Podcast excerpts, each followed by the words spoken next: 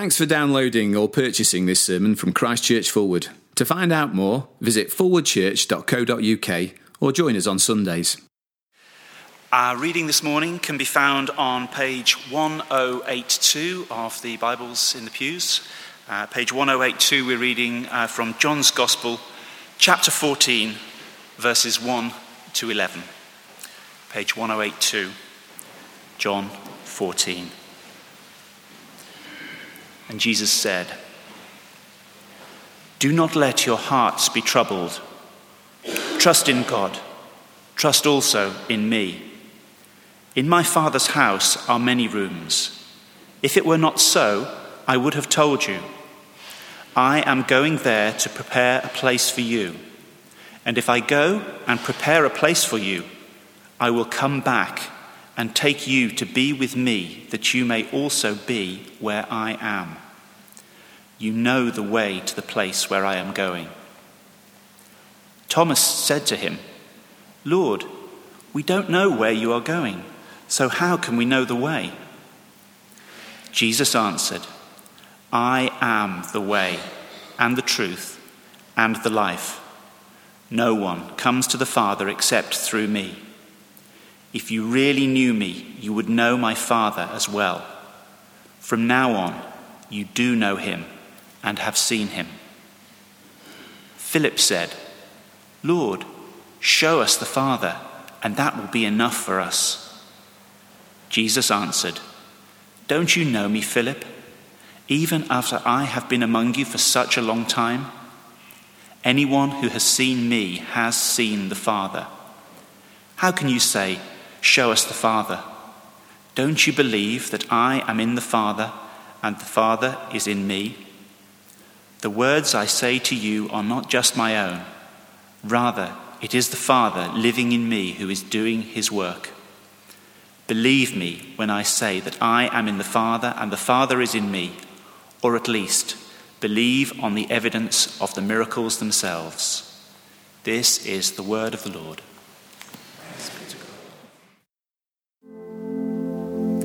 As we stand, let me pray for us now. As we've been singing, Heavenly Father, we do re- uh, glory in our Redeemer, the Lord Jesus. Uh, we uh, thank you very much from the bottom of our hearts for him. Um, and as we thank you for him, we thank you for the one who crushed the power of sin and death, the one who brought life to us, who loves us as his own, and who crowns our life with loving kindness. We thank you and we pray that that glorying in him may grow deeper now. In Jesus' name, amen. Please do sit down.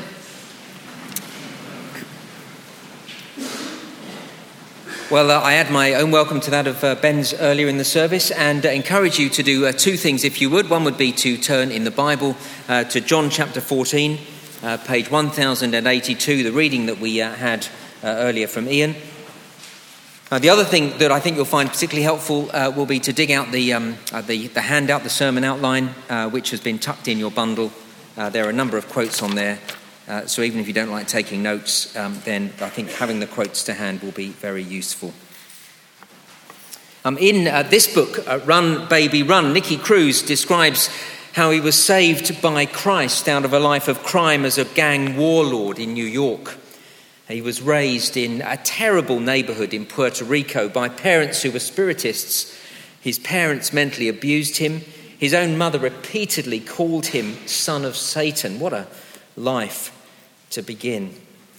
When he was 15, his parents sent him to live with his older brother in New York City. Uh, once there, he ran away and started living on the streets and became a member of a, gang, a street gang. To cut a long story short, he met the preacher David Wilkerson who told him that God loved him, simply that.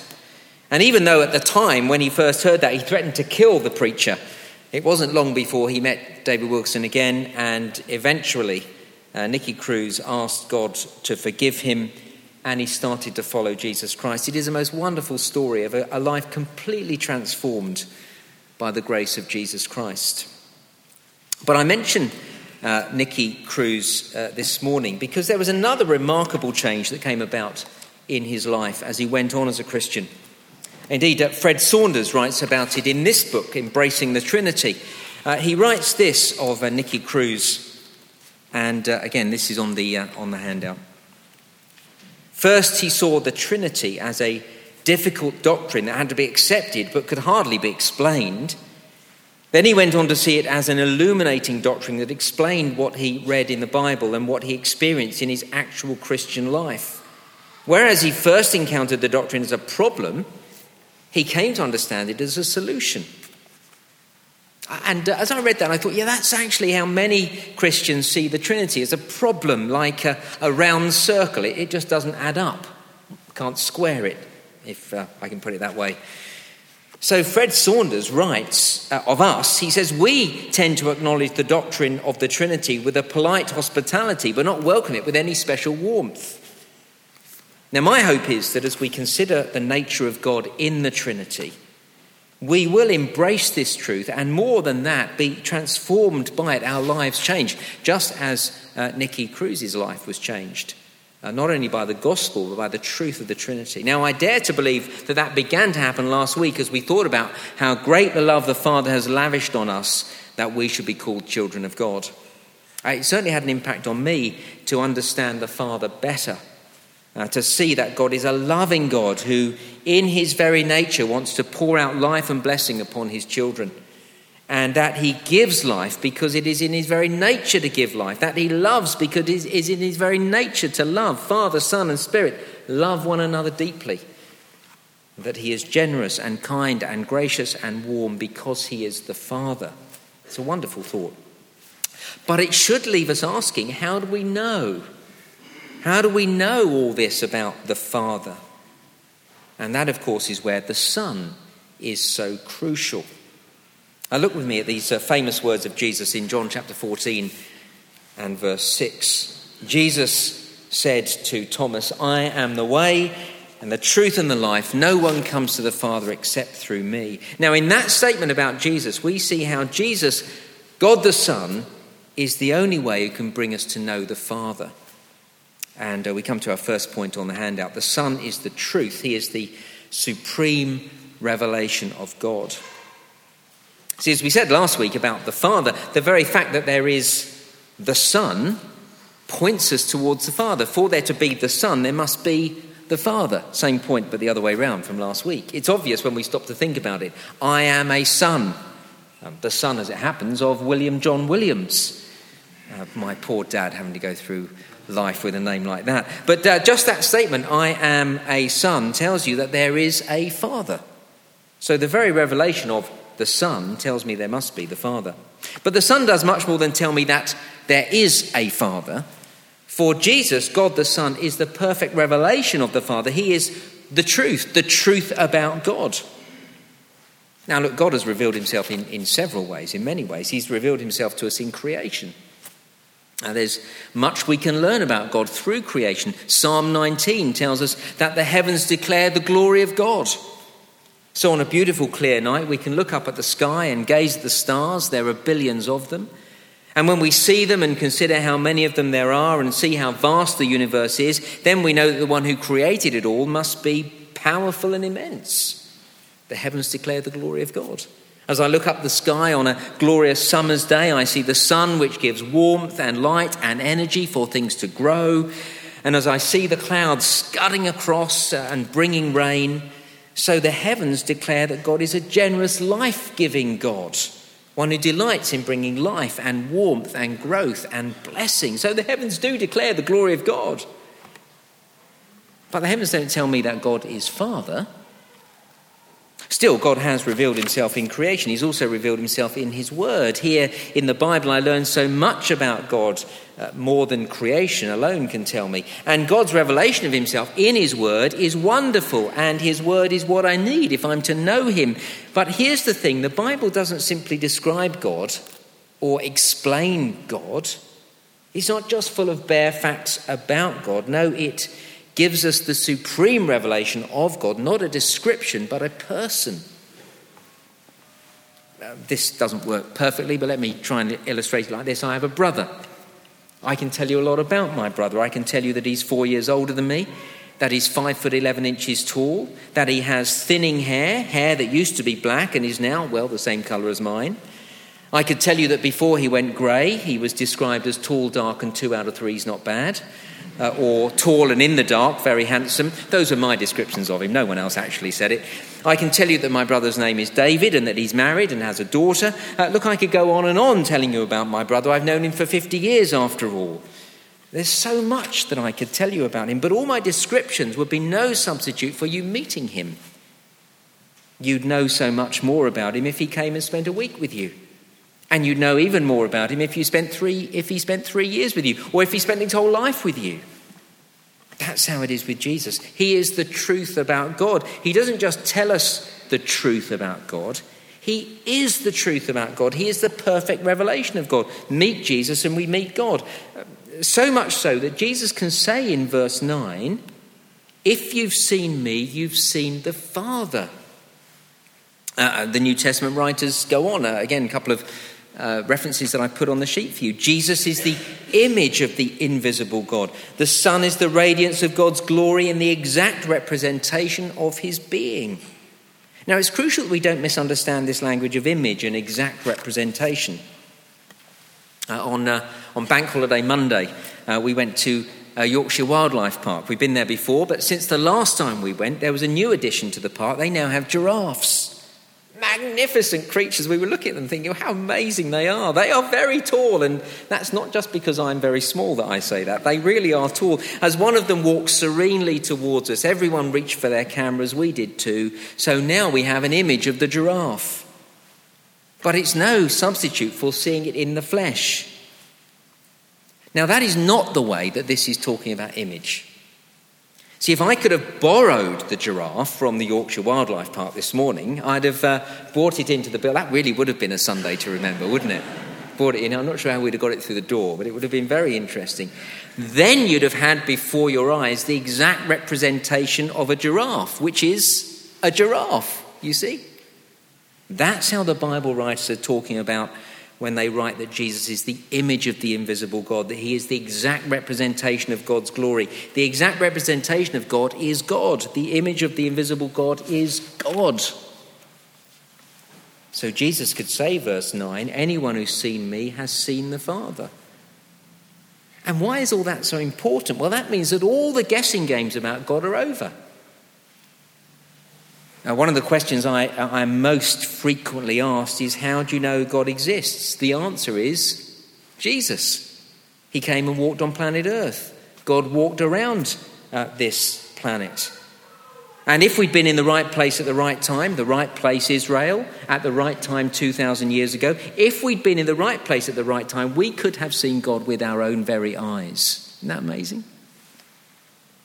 But for all of us who weren't there in the right place at the right time, all is not lost, for there were eyewitnesses, credible eyewitnesses, that have accurately recorded for us everything we need to know about Jesus so that we too can know the truth about God. And so, as I look at Jesus, I not only know that God exists, but I know what God is like. In Jesus, God has revealed himself unmistakably, unequivocally, unambiguously. Now, you see, here is where the Trinity is not a problem to be solved, but it is the solution. How else can I know the Father unless the Son reveal him? And so, if you want to know what God is like, read the Bible. Because the whole Bible is about Jesus, which is a big statement. I'm, I'm not going to go into that now. You'll have to ask about it afterwards. But the whole Bible is about Jesus. Uh, so, read the Bible. Uh, if you're here this morning and you're not sure about the existence of God, let me say thank you for coming. It is great to have you here. Allow me to encourage you to read the Bible.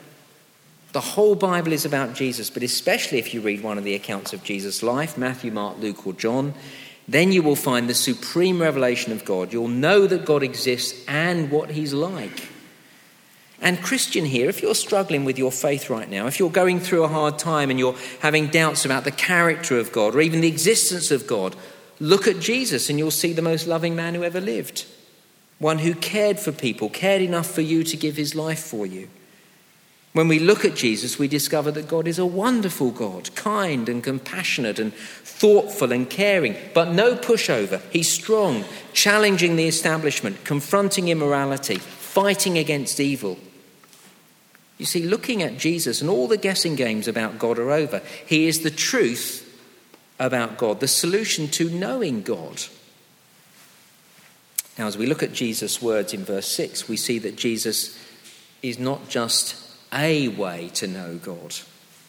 And Jesus is not just the best way to know God. Verse 6 He is the way to know God. He is the one and only way to the truth. Because only Jesus reveals the Father. No other way to know the Father, no other way to know God but not all Jesus' disciples get that. Not all Jesus' disciples get that today. I meet people who call themselves Jesus' disciples say, well, you know, Jesus is the best revelation of God, or he's a revelation, but you can you know, know God other ways, can't you? No. Now, Philip didn't get that either. Jesus spelled it out very clearly, clearly. Look in verse 7. If you really knew me, you'd know the Father as well. From now on, you do know him and have seen him. Very clear, isn't it? If you know Jesus, you know the Father. If you've seen Jesus, you've seen the Father. That's very clear. But Philip said, verse 8, Lord, show us the Father, and that will be enough for us. See what Philip is trying to do? He is trying to bypass Jesus. Just show us God. I would never mind about the Jesus thing. Again, I meet people like that today. People from other religions think they can know God apart from Jesus. Jesus says they can't. People with no religious affiliations think the same. So people say to me, I like to think God is like. And what they then go on to describe to me is nothing like Jesus. And so they don't know God. Because Jesus is the truth about God. So if we think God is like something other than Jesus, then we don't know the truth. He is the truth about God because he is God. So it is because God is Trinity that I can know the truth about God. Jesus then is the truth, the supreme revelation of God. Secondly, uh, Jesus is the way, uh, the only road to God. Uh, verse 6 again I am the way, the truth, and the life. No one comes to the Father except through me. Now, again, Jesus is not just the only way to know about God, but he's the only way to come to God.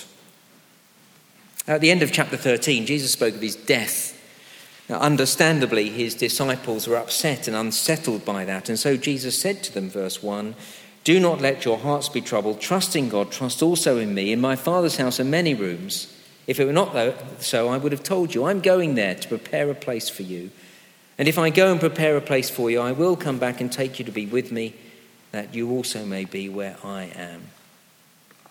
So here they are facing death, the death of Jesus, the, only, the, the one that they'd followed for three years.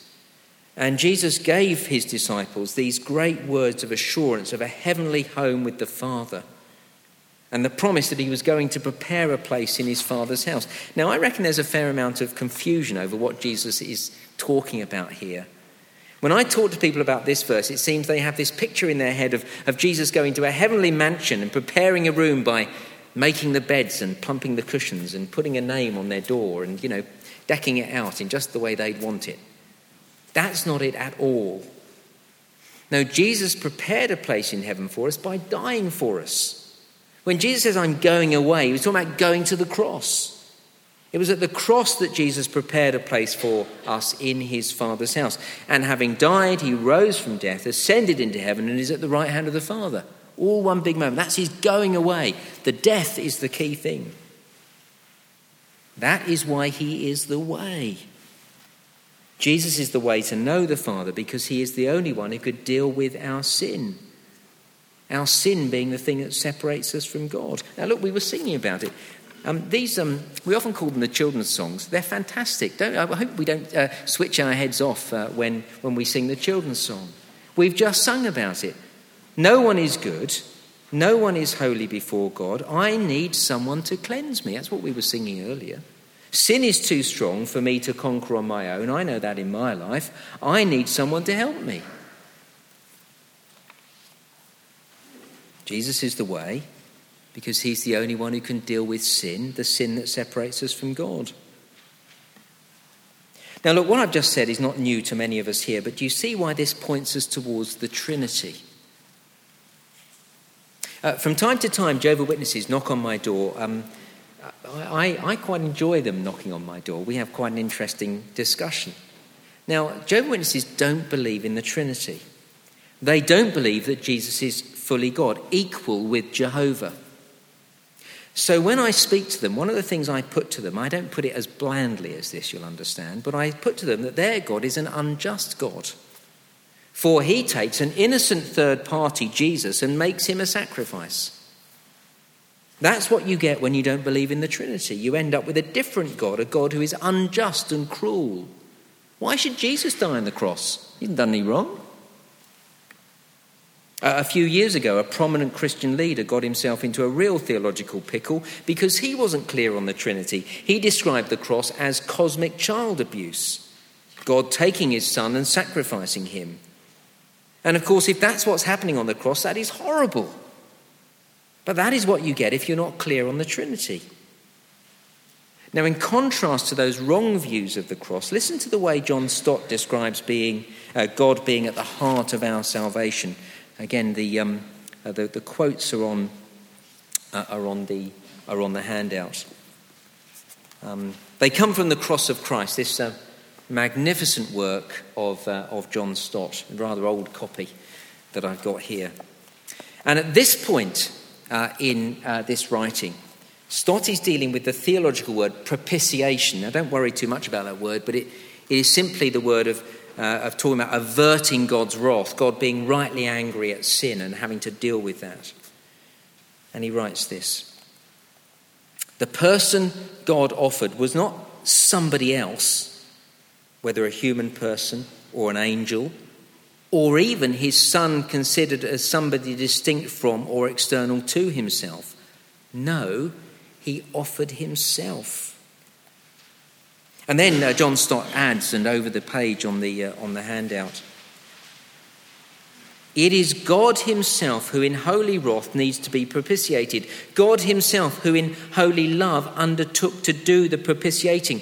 And God Himself, who, in the person of His Son, died for the propitiation for our sins. That's the crucial point. Thus, God took his own loving initiative to appease his own righteous anger by bearing it in his own self, in his own Son, when he took our place and died for us. There is no crudity here to evoke our ridicule, only the profundity of holy love to evoke our worship. You see, here we understand why the Trinity matters and why it is a solution and not a problem. Without the cross, without the Trinity, at the cross, we have a cruel and unjust God who sacrifices an innocent third party. We have cosmic child abuse. The character of God is instantly changed. But understanding the Trinity at the cross, I see the love that God has for me God Himself is the wronged party. I've ignored him and kicked sand in his face and shaken my fist in his face, and yet he loves me enough to die for me. Not some innocent third party. He, God, dies for me. And when you begin to see the love that the Father has for the Son, the Father loves the Son so much, and yet was willing to give the Son for me on the cross. The Son loves the Father so much, and so perfectly, and out of his love for the Father, he is prepared to die for me. Understanding the Trinity is life transforming. No one else loves me like that. And that is why Jesus is the only way to the Father. Who else can deal with our sin? Who else can bring forgiveness but God Himself? What have we sung? No one is good. No one is holy before God. I need someone to cleanse me. Sin is too strong for me to conquer on my own. And so, Mike Reeves, in summing up this second point, I'll quote him. He says, God makes no third party suffer to achieve atonement. The one who dies is the Lamb of God, the Son. And it means that nobody but God contributes to the work of salvation. The Father, Son, and Spirit accomplish it all. Now, if God were not triune, if there was no Son, no Lamb of God to die in our place, then we would have to atone for our own sin ourselves. We would have to provide, for God could not, but hallelujah, God has a son. And in his infinite kindness, he dies, paying the wages for sin for us. It is because God is triune that the cross is such good news. Well, we've seen Jesus is the truth, the supreme revelation of God. Secondly, Jesus is the way, the only road to God. Thirdly, Jesus is the life, the Son is the life, the meaning and goal of life. There is so much in John's Gospel about life.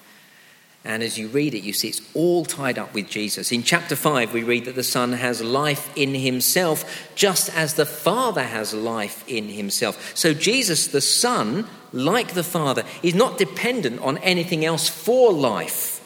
He has life in himself. That can't be said of us. We're dependent on something to keep us alive. God Himself gives us life, keeps us alive. That can't be said of the Son. No one has given him life, no one keeps him alive. He has life in himself. And so, with life in himself, he gives life. It is, of course, a claim to be God. In chapter 10, Jesus uh, says that he gives life in all its fullness. He gives abundant life, fullness of life. In John chapter 11, Jesus calls himself the resurrection and the life. He gives life beyond the grave as we put all those things together, we see Jesus is the source of life. And so he is the way to life. Now, that language of life takes us to the very longing of our hearts. Uh, 18 months ago, uh, if you've been in the church that long, you'll know, we, uh, we did uh, our, our survey, I suppose we call it, where we asked um, all our friends, or as many friends as would uh, be asked, one big question. Remember the question if you could ask God one question and you knew it would be answered, what would it be? In our survey, the second most asked question, and two of my friends asked this very question, the second most asked question was, What is the meaning of life? Uh, it told me, I don't think I'd realized it until we did that, it told me there is a sense of meaninglessness around. Strange, isn't it? We've never had it so good. Here in Fulwood in the 21st century, we have so much. I know that life is not trouble free in S10, I'm not saying that. But just think about the life we enjoy compared to people all over the world. And never mind all over the world, just compare what we have to people in other parts of this country and in this city.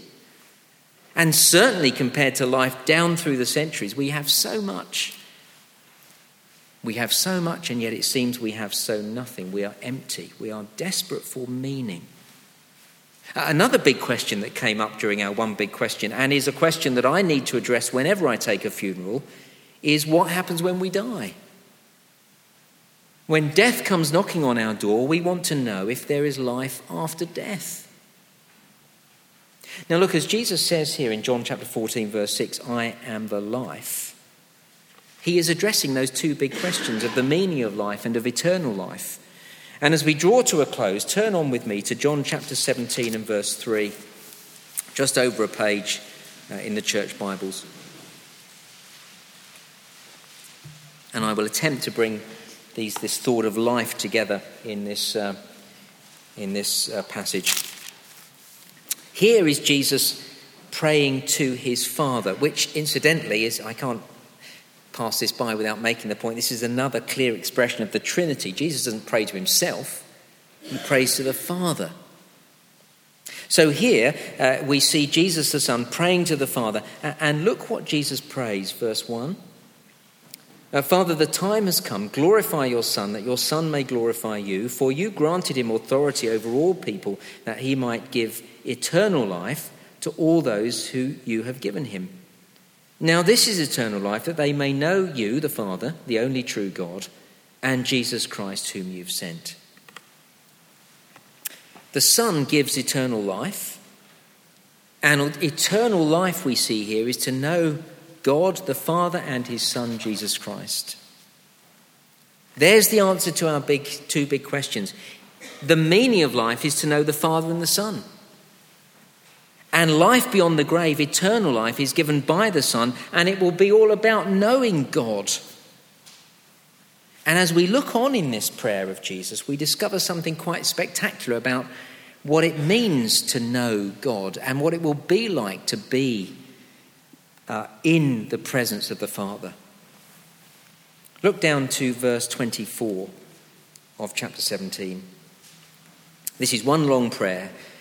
And here he says, verse 24 Father, I want those who have, uh, sorry, I want those you have given me to be with me where I am. Jesus is praying for you and for me, for believers who would follow him down through the years. And his prayer is mind blowing. I want those you've given me to be with me where I am. Now, here's the question What would it be? What would it mean to be with Jesus where he is? Well, chapter 1 and verse 18, there's no need to turn it up, but chapter 1 and 18 tells us that the Son is at the Father's side. More literally, in the bosom or the lap of the Father. The Father and the Son are, if I may put it rather crudely, bosom pals. They are so close, they are inseparable because of their love for one another. Not because they are one person, but because they are two persons in love and in unity. They love each other so perfectly that they cannot be separated. That is where the Son is, in the bosom or in the lap of the Father, in perfect relationship with the Father. And here's the thing that is, for me, spectacular that is where the Christian can look forward to being chapter 17, verse 24 Father, I want those you have given me to be with me where I am. Again, not talking about proximity, but relationship. Having that closeness with the Father. I can be and am close to Caroline whether I'm in the same room as her or not. It's not about proximity, it's about relationship. And we can be, will be, as close as Jesus is to the Father. Now that is eternal life. Eternal in length for being that close to the one who has life, I will always have life. But eternal in quality for being that close to the one who gives life, I will enjoy life to the full. For as we saw last week, the Father is so loving and generous and kind. The Father delights to give abundant, full, enjoyable life. And so the psalmist can write, and again, this is on the handout in his presence is the fullness of joy, and at his right hand there is pleasure forevermore. Pleasure forevermore. Again, it doesn't mean I'm just going to be sitting or standing by the right hand of the Father. That's not the point. That is where the Son is, but I will have that same kind of relationship with him. We long for meaning in life and we want to be sure of life beyond the grave. We can't find it in ourselves. But that abundant life is in the Father. And we come to the Father through the Son. Jesus is the way, the truth, and the life. He makes the Father known. He brings us to know the Father and he gives life, eternal life, eternal life, which is so magnificent in quality, we will want it never to end, and it never will. Here is why the Trinity is not a problem to solve, but the answer to life itself. And here is why understanding the very nature of God in the Trinity is life transforming. Let's pray together.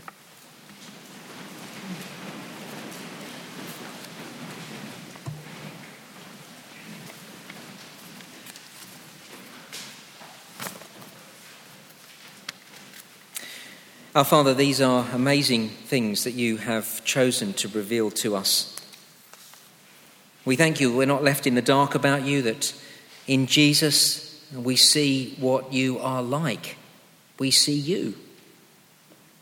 And we thank you uh, very much um, that uh, you have not only revealed yourself to us, but in Jesus provided a way to come to know you. And we thank you for this remarkable, astonishing thought of life, the same life that, the, that you enjoy with your Son and the Spirit, the same closeness of relationship being ours now and in eternity. That we may be where the Son is. We pray that these things would not simply be facts that we know, but deep truths that go into our hearts and that change our lives as we are overwhelmed by your love for us, overwhelmed by the security we have in you, and thrilled uh, to be your children. And we ask it in Jesus' name. Amen.